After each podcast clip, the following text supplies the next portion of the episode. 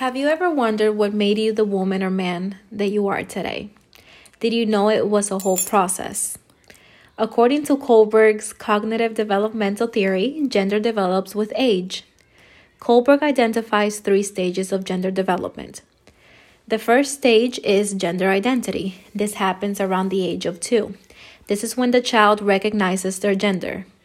Then there's stage number two, which is gender stability, and this takes place around the age of four.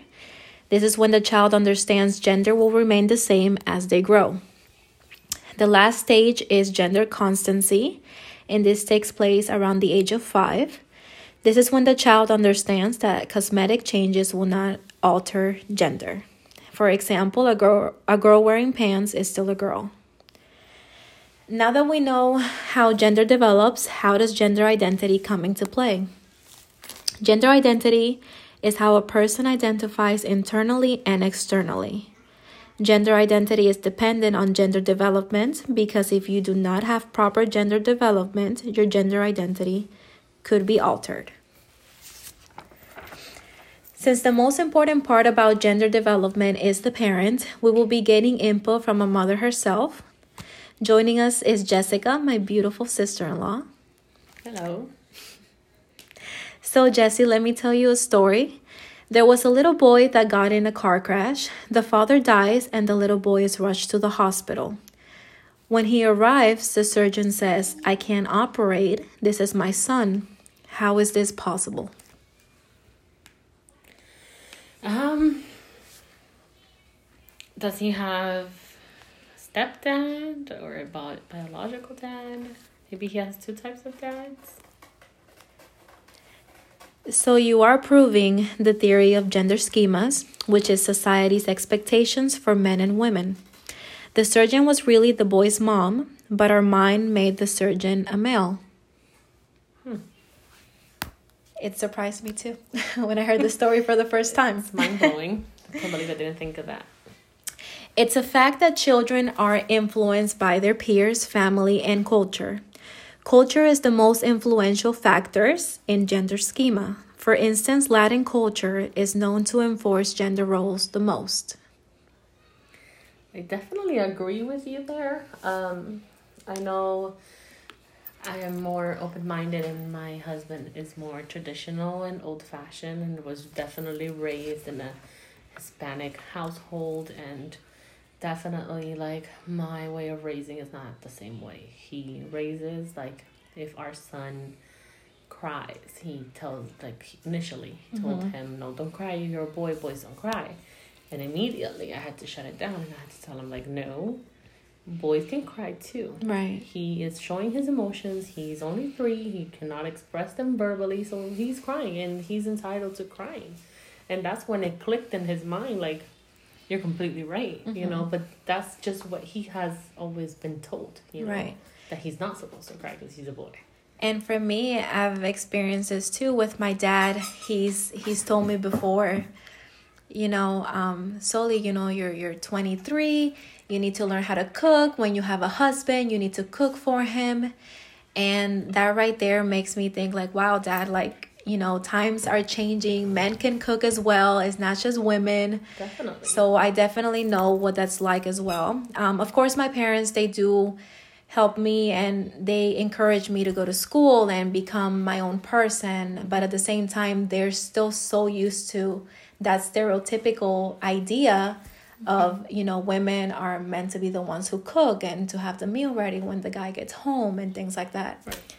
so I think we're definitely becoming more aware of the gender schemas nowadays um, than we were back in the day, you know? Mm-hmm. Um, I think now we're becoming more aware of it and we're addressing it more. I know for sure I try to. Um, mm-hmm. You know, I try to let my son play with my daughters and bond with them, even if it's playing doll. Right. I do, however, try to make sure he does not get confused and I try to let him know like yes you're playing doll but you're daddy. You'll be the da- the daddy's doll. Um so it, I mean initially my my husband was like no that's girls um, toys. I right. was like no he can play with his sisters. He literally is the only boy. There's two girls. If he can't play with his sisters because that's girls' toys, and how do they bond? You know, so I think there's definitely a healthy way to knock down those schemas and not confuse their gender.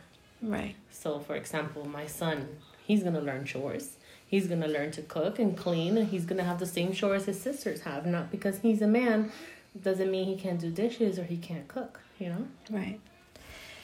So I did want to um, touch a little bit on that because I remember going to when I was little, I would go to the toy store and automatically your parents they they point you to the to the toys according to your gender you know mm-hmm. girls are supposed to play with barbies guys with the cars mm-hmm. and i remember i used to see toys that would catch my attention but they weren't meant for girls mm-hmm. like the little toy cars with the controller um, you know, and I would, my mom or my grandma would be like, no, that's for boys, that's not for girls. Mm-hmm. So that would be put into my mind, like, okay, no, I'm a girl, I need to be playing with Barbies. Right. So now I feel like society is breaking down those gender schemas.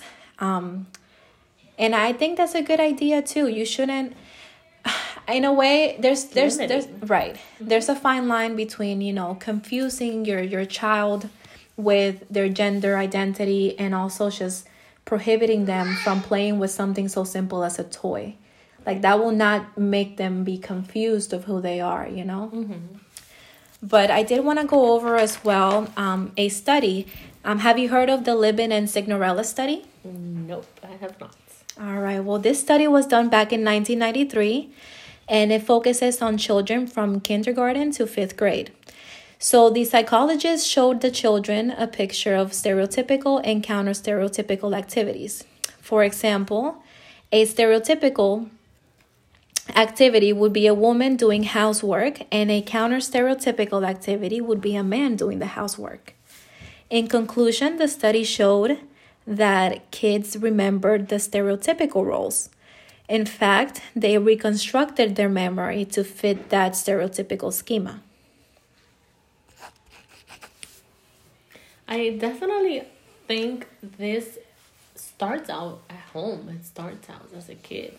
Um, I think it has a lot to do with what you see in your day to day and what you see your parents do. Mm-hmm. Um, in my household, my kids are used to seeing their father doing the dishes and their father cook and their father bathe them and do the things that I also do as a mom. And they're used to seeing me also go out and work and be independent and, you know, progress as a woman, not just be in the house taking care of them. So I think those schemas start at home and those schemas are put into our kids by ourselves, by the parent.